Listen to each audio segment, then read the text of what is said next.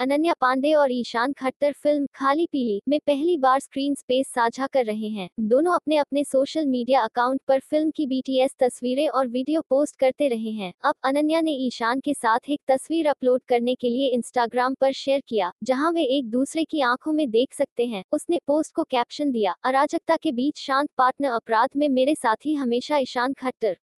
इस बीच, ई टाइम्स के साथ एक बातचीत के दौरान, निर्देशक मकबूल खान ने कहा कि ईशान ने अपने स्टंट खुद किए और फ़िल्म में किसी स्टंट डबल्स का इस्तेमाल नहीं किया गया। उन्होंने कहा कि अनन्या ने अपने एक्शन सीक्वेंस भी किए। इसके अलावा, वे अपने संबंधित चरित्र की त्वचा में जाने के लिए एक विशेष दिक्शन प्रक्रिया से गुजर चुके हैं।